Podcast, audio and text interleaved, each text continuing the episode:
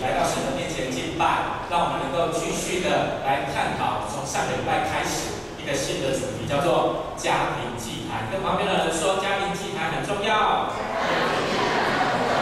再一次跟他讲说，重要到底在哪里？当我在准备这个家庭祭坛的这一个讲章的时候，我就一直在思考一件事情：到底这个家庭祭坛最重要的一个部分在哪里？对你来说，我不知道是什么；对我来说，我觉得真的非常的困难。哦，我就不知道到底这个家庭祭坛一开始要建造这个家庭祭坛，第一件事情要做什么？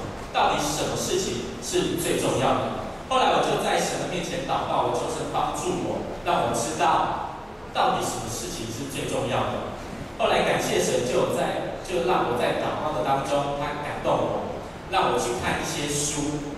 然后还有一段经文，其中有一本书，我觉得它帮助了我，让我知道家庭祭坛什么最重要。还有一段经文，它也帮助了我。我在这本书里面，我就看到了一句话。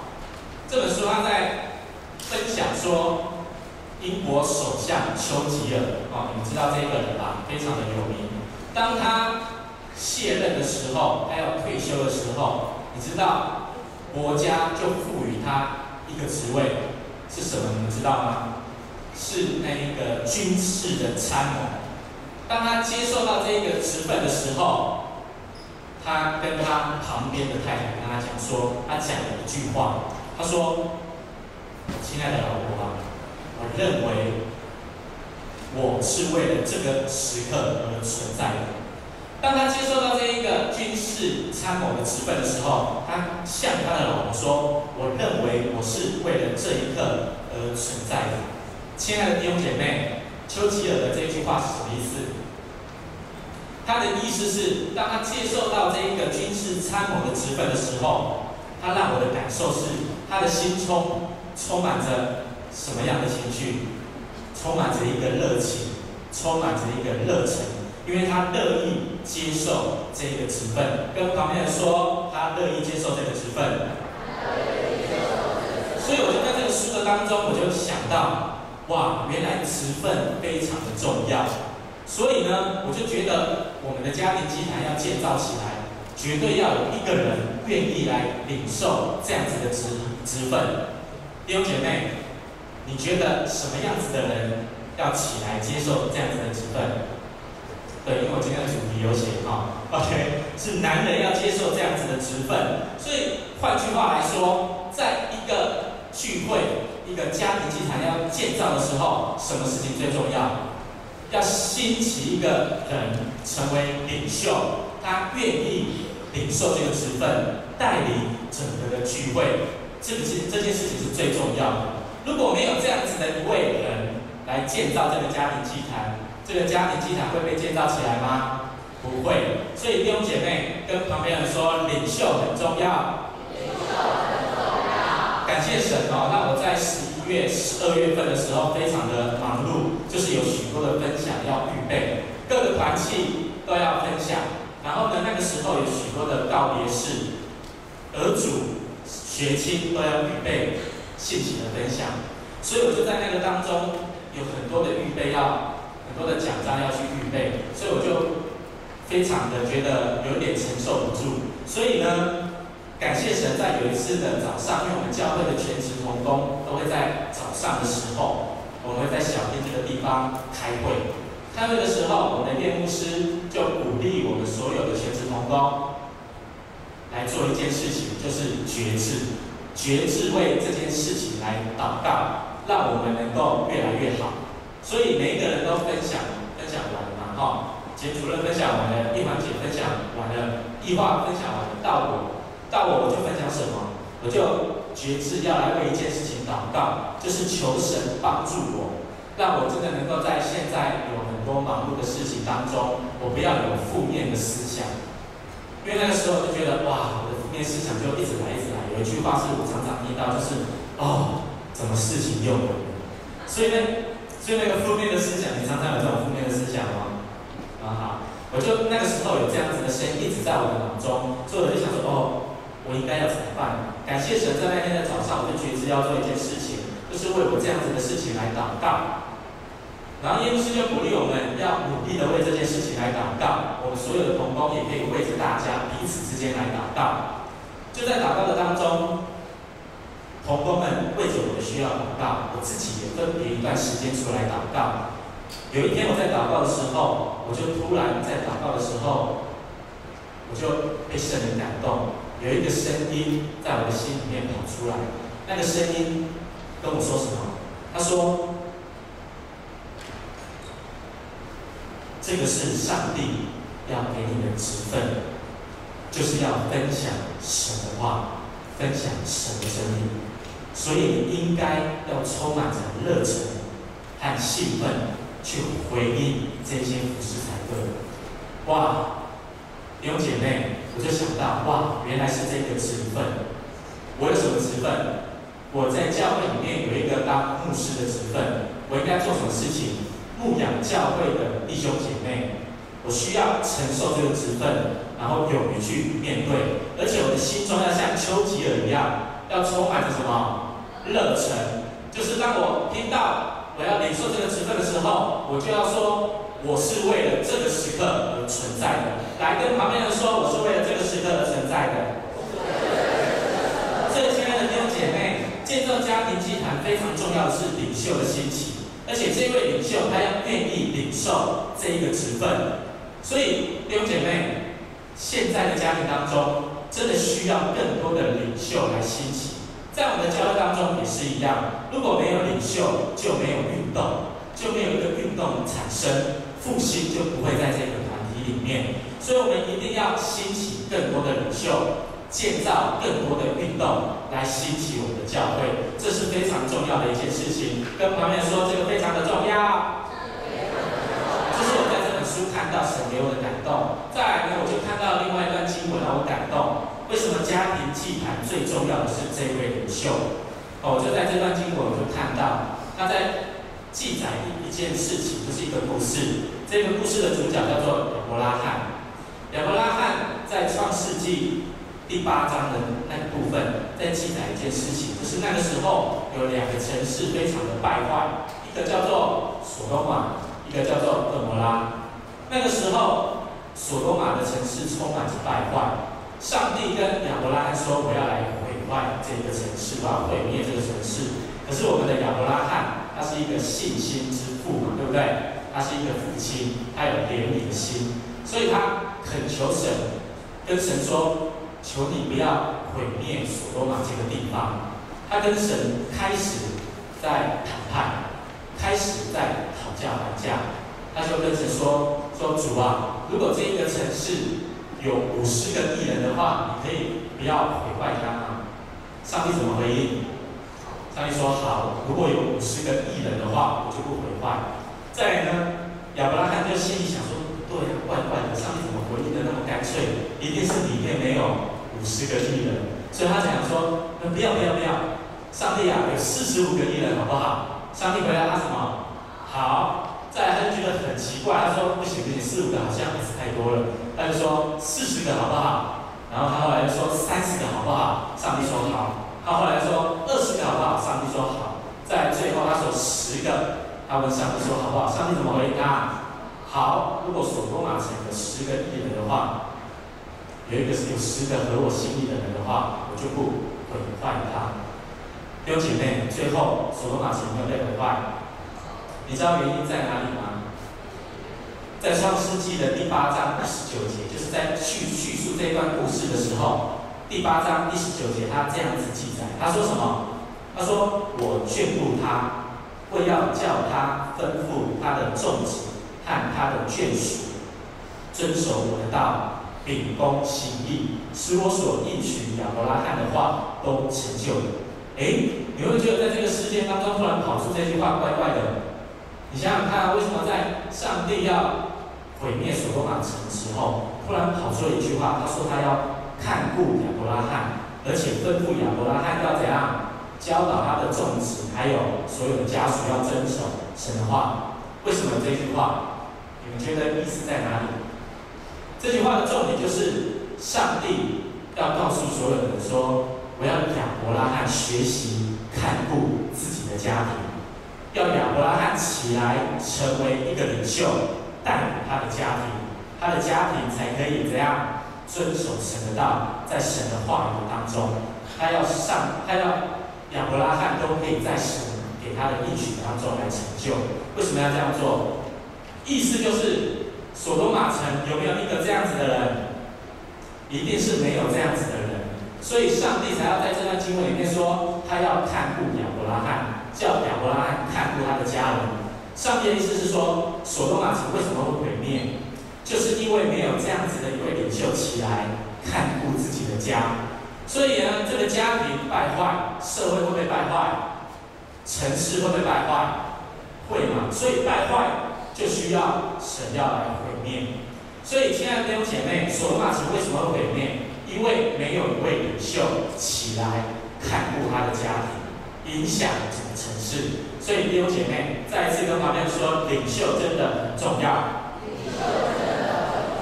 所以上帝跟亚伯拉罕说，你要看顾你的家庭，看顾这个字就是一个关键。我们要学习看顾自己的家、自己的城市。所以成为一个领袖，你要看顾你所管理的那个地方，你所保护的那个地方，那个是你要学习做的事情。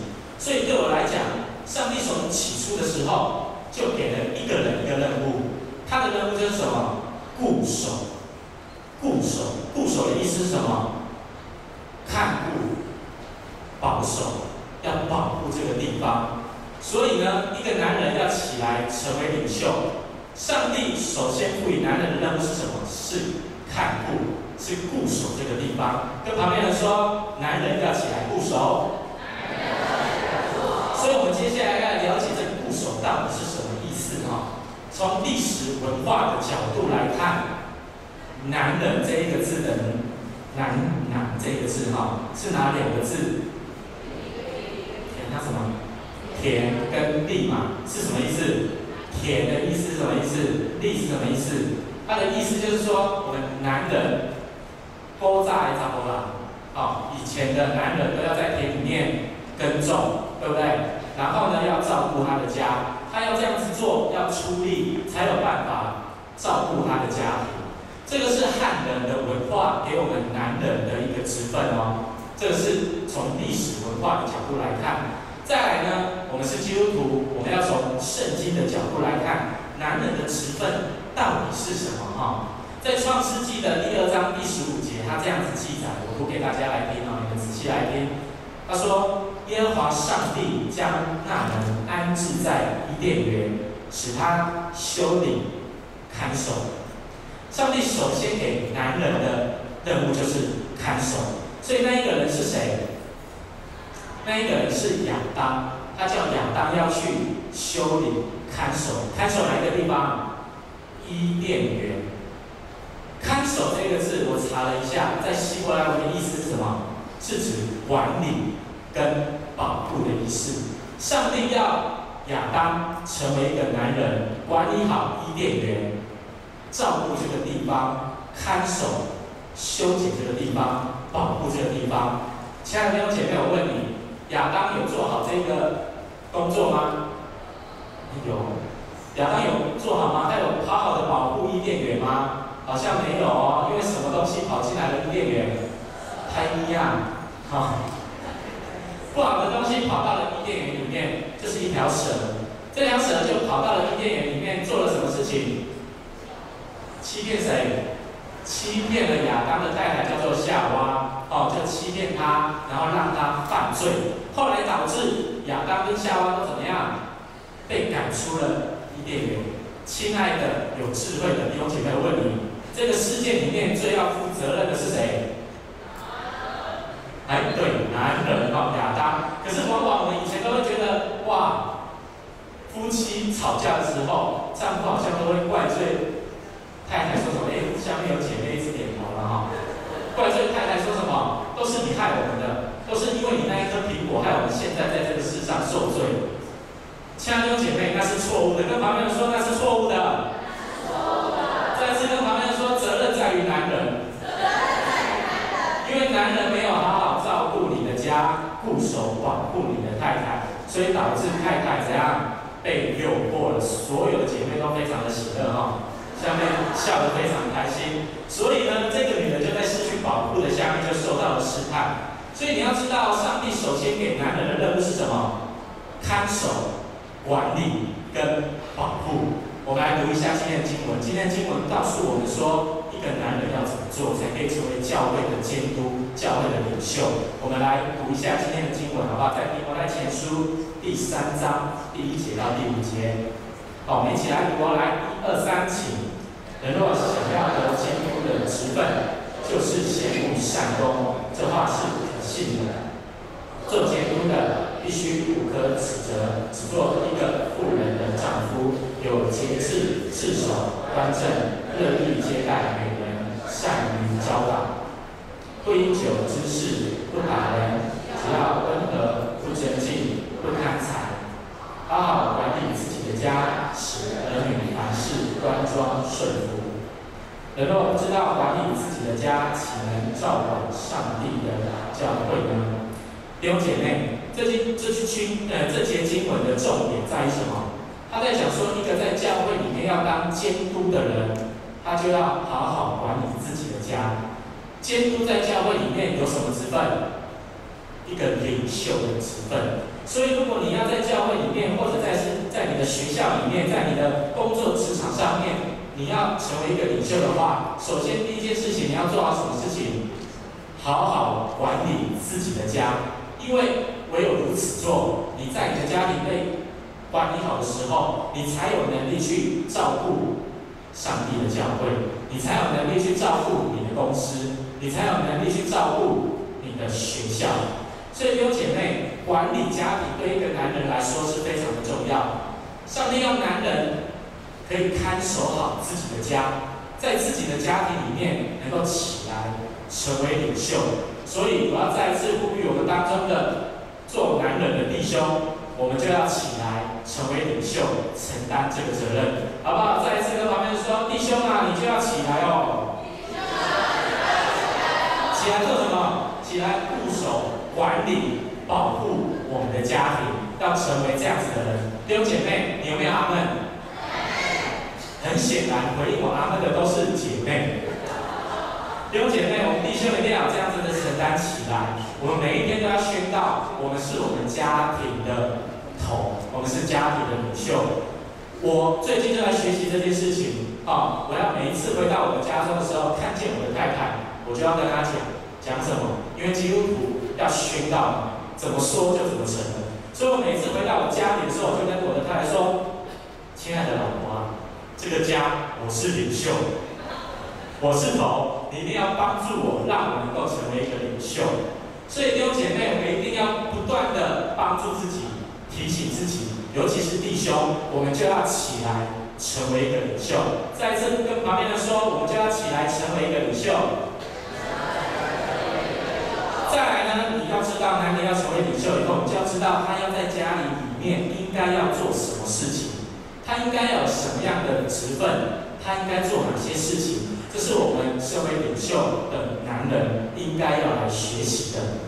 你来看以弗所书，今天的经文是保罗跟提摩太分享的经文。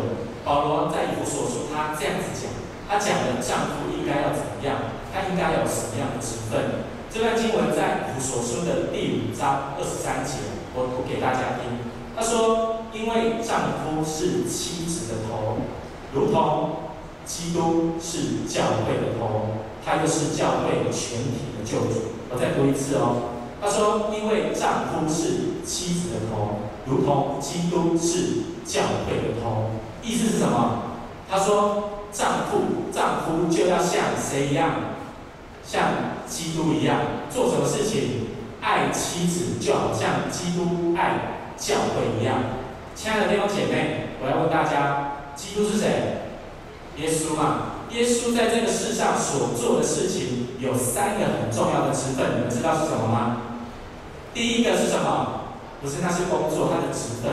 哦，有人可能会回答医治教导。哦，那个是工作，他的职分是什么？有三个。第一个是什么？祭师。第二个是什么？先知。第三个是什么？君王。耶稣基督在这个世上做了这。那领受了这三个职分，就是祭师、先知跟君王。祭师的工作，他在做什么？要献祭。所以呢，亲爱的弟兄姐妹，尤其是我们当中的弟兄，我们要学习献祭这个事情。我们要带领我们的家庭，每一个弟兄姐妹，每一个亲人都可以将自己成为活祭献给神。啊，不是死祭，而是活祭。所以我们要将我们的家人献给神，求神帮助我们。这是我们身为男人的人应该要做的这一个职分，就是祭司。再来是先知，先知都在做什么事情？先知都在做传讲神话语的事，然后保护谁？保护以色列的百姓。所以呢，弟兄们也要起来，像耶稣基督一样，成为先知，宣讲神的话。保护你的家庭，保护你的家人，能够遵守在神的话语当中。最后是什么？君王，君王的工作是什么？管理。所以男人就要顺服神的旨意，用神的价值观来管理自己的家庭，然后呢，学习让自己的家庭都被建造起来，将一切的荣耀都归在神面前。所以这三个职分是耶稣基督在这个世上很重要的职分。保罗说：“丈夫就要学习像基督一样。”所以呢，我们成为丈夫的人，我们就要怎样学习这三个职分？这是什么？祭司、先知跟君王。再次跟旁边人说，这三个职分非常的重要。我们一定要透过这三个职分恢复我们男人的地位。跟旁边人说，恢复男人的地位。就是成为领袖，在你的家庭当中，从最基本的单位，从最基本的家庭，我们要被建造起来。前几年有一出，呃，有一片影片哦，是福音电影。这个这部福音电影非常的棒，它的片名叫做《勇气之名》。他在说什么？这个电影它的故事在讲说，这一个影片里面有四个男人，他们的工作是警察。大家都知道吗？我们警察非常的忙碌，对不对？警察都非常的忙碌，有吧？哦，如果你不知道的话，你可以问一下，问一下我们的建制执事，啊，或者问一下我们的执政长老，好像以前都有当过警察。警察非常的忙哈、哦，然后呢，他就在讲说，这四个警察因为工作的原因，他没有办法照顾他的家，所以到最后他们家出现了问题。就是他的孩子渐渐的远离他们的家，有的人甚至失去了他们的孩子。然后呢，这四个男人就在一次的聚会里面，他们决志要做一件事情，他们愿意改变自己。在这部影片里面有一段情节，我非常的感动，就是这四个主角在一个牧师主持的聚会当中，他们一起在上帝、在众人、在家人的面前。决志要来好好看守自己的家庭，要来好好照顾自己的家，而且他们还做了一个行动，做了一件事情，就是在教会的讲台这个前面，他们签了一份那个誓约书，他们决心要来建造他们的家，要花更多的时间来陪伴他们的家人，来看守他们家他们的家人。所以就在这一个誓约书的当中，他们就写，写完了以后。他们告诉自己，要不断的提醒自己是一个男人，要好好的领受这个看守的职分。所以在最后的时候，这个电影最高潮的时候，就是这四位呃主角里面，其中有一个男主角，他就来到台前分享他自己的见证。他分享说他是怎么回到神的面前，开始从忙碌的工作当中，开始转换成把重心放在他的家庭里面。他就在台上做见证，他就说他以前在工作当中忙碌是错误的事。他说他要悔改，在世人的面前说他要来好好的看守、管理、保护他的家庭。当他分享了他的见证以后，他就呼召当场所有的弟兄能够起来决志做一件事情。他就跟所有的这些弟兄、这些男人说了一段话，我觉得非常感动，我读给大家听。他怎么说？他说：“神对每位父亲期盼他们都勇敢站出来，不计一切的代价融入他们孩子的生命中，但不只是提供他们温饱，还必须要守护他们，亲自陪他们走过人生，呈现神的特质。这个特质是什么？就是天父的特质，要爱他的孩子，赢得他们的人，要求他们的孩子成为有责任心的人，为着永生之中真正重要的事而活着。这一个男主角，他就在教会的台前呼召现场所有的弟兄，所有弟兄他们就因为这句话感动。他们愿意再一次的回到神的面前，回到他们家庭里面，重新的看守好他们的家庭。所以很多弟兄就被感动，因为这样，他们的心再一次的被激励。这这部电影的导演，他是一个基督徒，不只是一个基督徒，他是一个牧师。这个牧师就在《纽约时报》在访问他的时候，他就讲讲了一句话，他说。我们希望所有的父亲都能爱他们的孩子，陪伴他们，肯定他们的价值，让父亲做好自己该做的事情，并且帮助他们能够相信上帝，进而爱上帝。这些就是我们的工作。弟兄姐妹，这是这位导演所说的。他希望更多的弟兄能够起来。承接这个男人应该要有的职分，让我们的家庭能够越来越好。所以弟兄姐妹，我们一定在我们的教会当中，我们要来帮助我们的弟兄，我们当中的每一个男人，就要起来成为一个领袖，起来承担这一个看守、管理、保护的责任。这个是我们应该要做的事情。弟兄姐妹，有没有阿门？哎。太小声了哦，你们没有阿门哦，你们不想要帮助我们的弟兄起来吗？再一次哦，你们有没有阿门？好，我听到我的老婆在后面大声的说阿门，好。他希望我可以起来成为关键的人，所以弟兄姐妹，们应该要怎么做？男人要怎么起来？怎样建造你的家庭？这边我有一个方法教大家，就是建造家庭祭坛，因为在家庭祭坛的当中，可以帮助一个弟兄起来。承接领袖的责任，还要起来带领整个家庭祭坛的聚会，这也是我一直在学习的事情。我开始在今年要在我的家庭当中建造这个家庭的祭坛，所以希望我们当中所有的弟兄，你就要来承接这个责任，你要在你的家庭当中建造这个家庭的祭坛。在这里，我有七个方法，就是整个家庭祭坛聚会的步骤，我要教大家。跟大家来分享，第一个步骤就是点蜡烛，因为点蜡烛可以帮助我们营造这一个属神的氛围。这个蜡烛的光代表什么？耶稣基督就是我们生命的光，也是家庭的主。所以弟兄们，你就要来帮助我们的家人能够预备心，在点蜡烛开始。所以这个主要在家庭里面的负责人就是弟兄，你就要起来。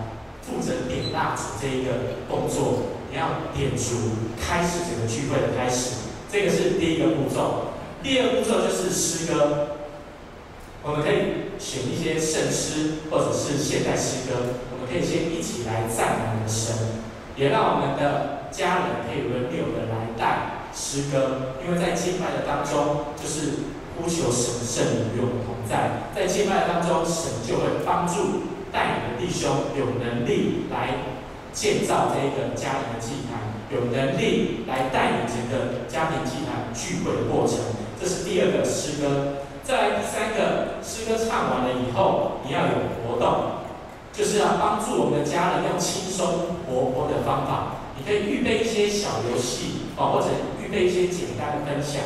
你可以在彼此分享互动的当中，可以领受。神要我们做的事情，就是帮助我们再一次的跟神怎样，跟我们的家人怎样重新建立关系。在活动的当中，可以帮助我们做这样子的事情。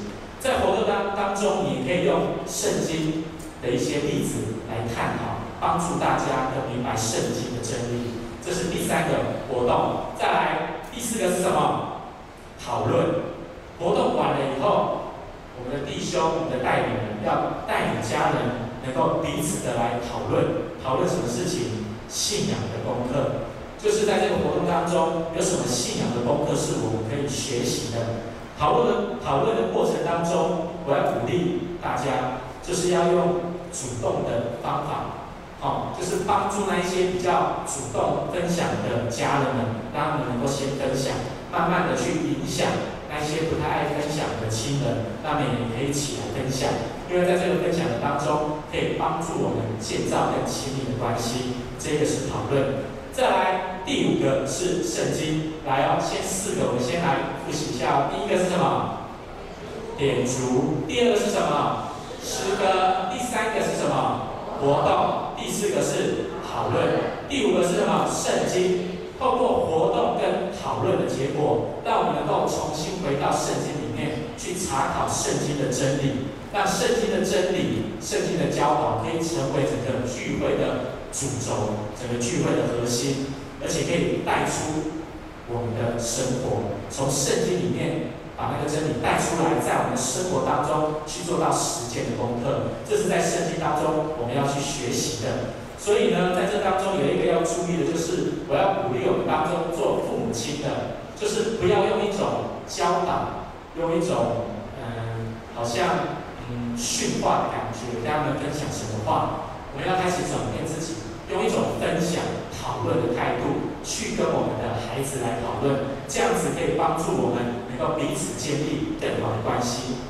再来第六个是什么？行动，行动。让我们能够在这一个圣经的主题真理的当中，帮助我们的家人带出行动。这样子不只是可以让我们的家人的关系更加的紧密，也可以怎样把信仰落实在我们的生活的当中。这是行动。第六个，最后，最后就要代祷，家人彼此之间的代祷，彼此服侍，彼此扶持，是一个最好的学习的方法。所以在每一次的在灵里面的祷告，家人之间关系紧密连结的时候，在祷告的当中，透过这个属灵的祷告，可以让家人的关系更连结在耶稣基督的爱里面。所以要鼓励我们所有的弟兄，就要起来承担这一个职分，承担这一个责任。你要建造家庭祭坛，跟旁边说，你要建造家庭祭坛。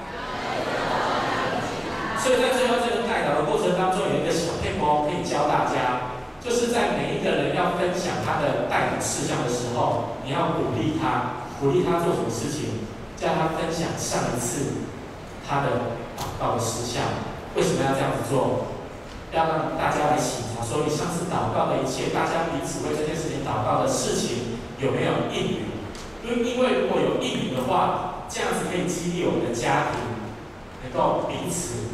更深入的祷告，这样子激励我们下一次我们更有能力去祷告。所以弟兄姐妹，我们一定要分享上一次的祷告。